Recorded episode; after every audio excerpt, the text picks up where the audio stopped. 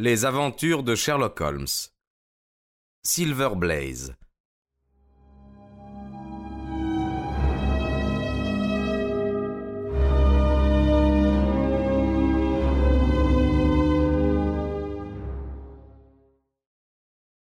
Qu'est-ce que c'est, Dawson » cria-t-il. « Pas de bavardage et au travail.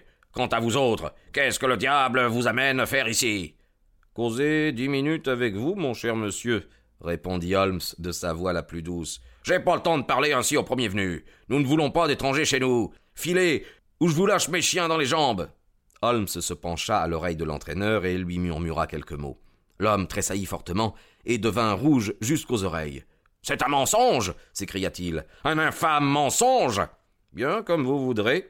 Désirez-vous donc que nous éclaircissions la chose en public, ou bien préférez-vous que nous en parlions tranquillement dans votre bureau ?»« Oh, après tout, entrez, hein, si vous voulez. » Holmes sourit. « Je ne vous ferai pas attendre plus de quelques minutes, Watson, » me dit-il. « Maintenant, monsieur Brown, me voici tout à vous. »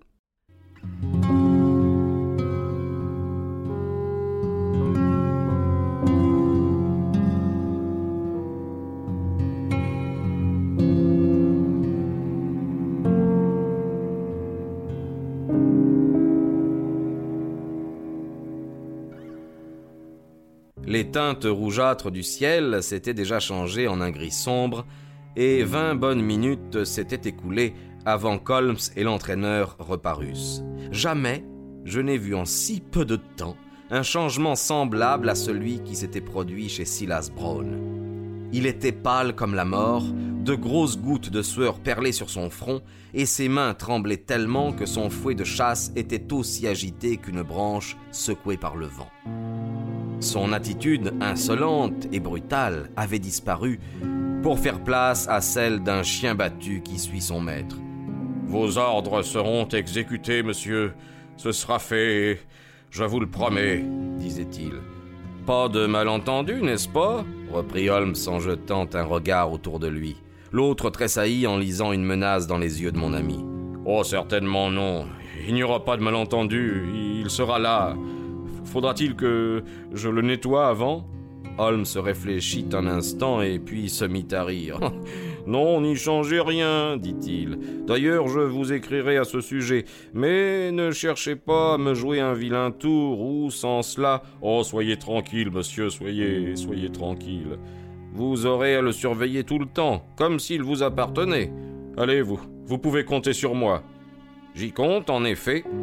Eh bien, vous aurez de mes nouvelles demain. » Là-dessus, il pivota sur ses talons sans faire semblant de voir la main tremblante que l'autre lui tendait, et nous reprîmes le chemin de King's Pyland. J'ai rarement rencontré un assemblage plus complet d'arrogance, de lâcheté et de bassesse que chez Maître Silas Brown, remarqua Holmes. « Il a le cheval, alors ? » Il a commencé par vouloir le prendre de très haut avec moi, mais je lui ai détaillé d'une façon si complète tout ce qu'il avait fait ce matin qu'il a été convaincu que je l'avais épié. Vous avez naturellement remarqué que les empreintes relevées par nous étaient celles de chaussures à bout très carré, exactement semblables aux bottines qu'il porte. D'ailleurs, aucun sous-ordre n'aurait eu le toupet de faire un coup pareil. Je lui ai raconté comment, s'étant levé le premier selon son habitude, il avait aperçu un cheval errant dans la lande, et comment il s'était dirigé vers lui, et quel avait été son étonnement en reconnaissant à l'étoile blanche qu'il a au front, et d'où lui est venu son nom, le célèbre Silver Blaze.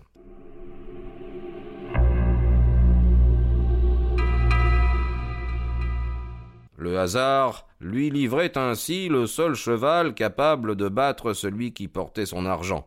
Alors son premier mouvement a bien été de ramener le crack à King's Pyland, mais le diable s'en mêlant, il a réfléchi qu'il lui était facile de cacher le cheval jusqu'à ce que la course ait été courue, et au lieu de le rendre, il l'a gardé à Capleton.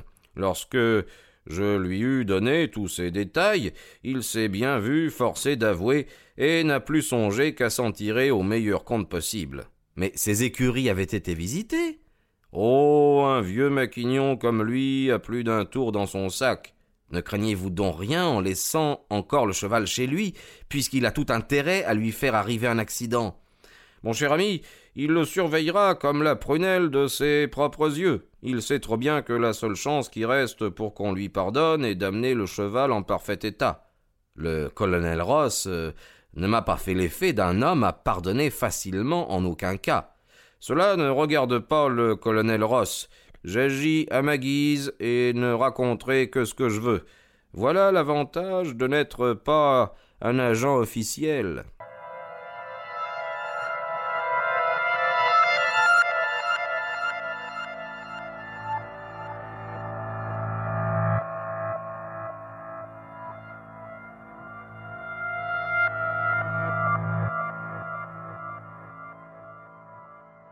Je ne sais, Watson, si vous avez remarqué que le colonel m'avait traité d'une façon plutôt cavalière. Aussi, j'ai bien envie maintenant de m'égayer un peu à ses dépens. Ne lui dites donc rien au sujet du cheval. Parfaitement, je ne parlerai pas sans votre consentement.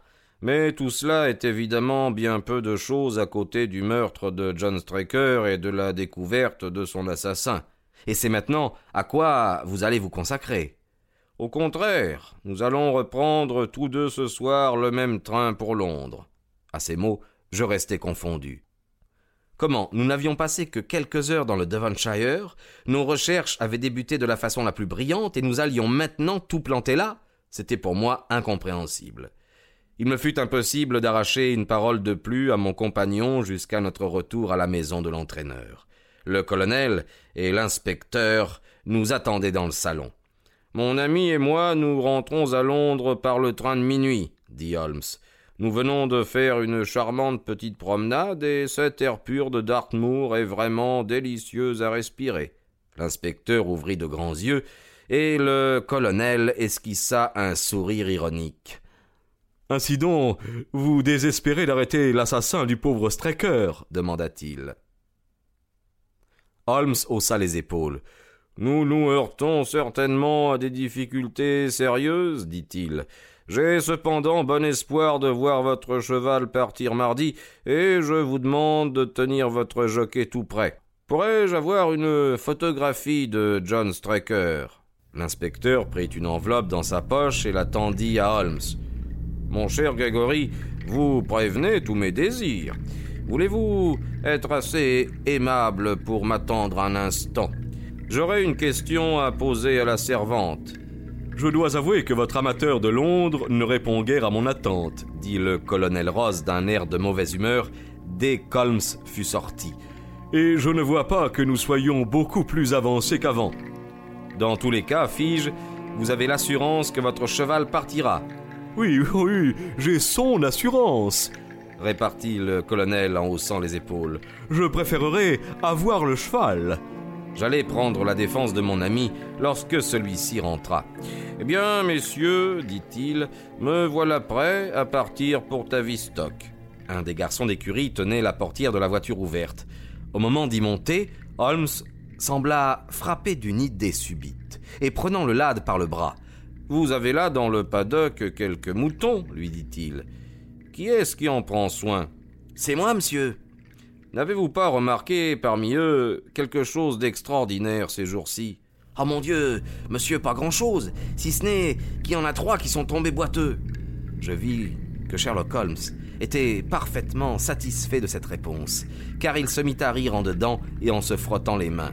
« Bien visé, Watson, en plein dans le noir, » dit-il en me pinçant le bras. « Gregory, permettez-moi d'appeler votre attention sur cette épidémie bizarre sur les moutons. Allez, cocher !» Le colonel témoignait clairement par l'expression de son visage de la pauvre opinion que les talents de mon compagnon continuaient à lui produire. Mais je vis à la figure de l'inspecteur que cette dernière observation l'avait sérieusement intrigué. « Vous considérez cela comme une chose importante ?» demanda-t-il. « Oh, très importante. Y a-t-il quelque autre point sur lequel vous désireriez attirer mon attention ? » ?»« Sur la manière étrange dont le chien s'est comporté la nuit du meurtre. »« Mais le chien n'a rien fait. »« C'est précisément là ce qui est étrange, » répondit Holmes.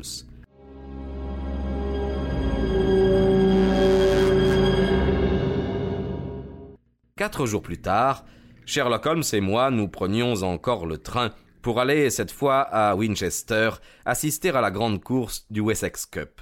Le colonel Ross nous attendait devant la gare, ainsi que cela avait été convenu, et il nous fit monter dans sa voiture pour nous mener au champ de course situé en dehors de la ville. Sa figure était sérieuse et ses manières plus que froides. « Je n'ai pas aperçu trace de mon cheval, » dit-il. « Je pense que vous l'auriez reconnu si vous l'aviez vu, » demanda Holmes. Le colonel s'emporta. « Voilà 20 ans que je m'occupe de course, et c'est la première fois qu'on ose m'adresser une pareille question. Un enfant reconnaîtrait Silver Blaze à l'étoile blanche qu'il porte au front et à sa balzane antérieure. « Comment est la côte ?»« Eh bien, c'est là ce qui est étrange. Vous auriez pu avoir mon cheval hier à 15 contre 1, mais la côte baisse de plus en plus, et maintenant c'est à peine si on le donne à 3. « murmura Holmes. « Il y a quelqu'un qui sait à quoi s'en tenir, c'est clair. »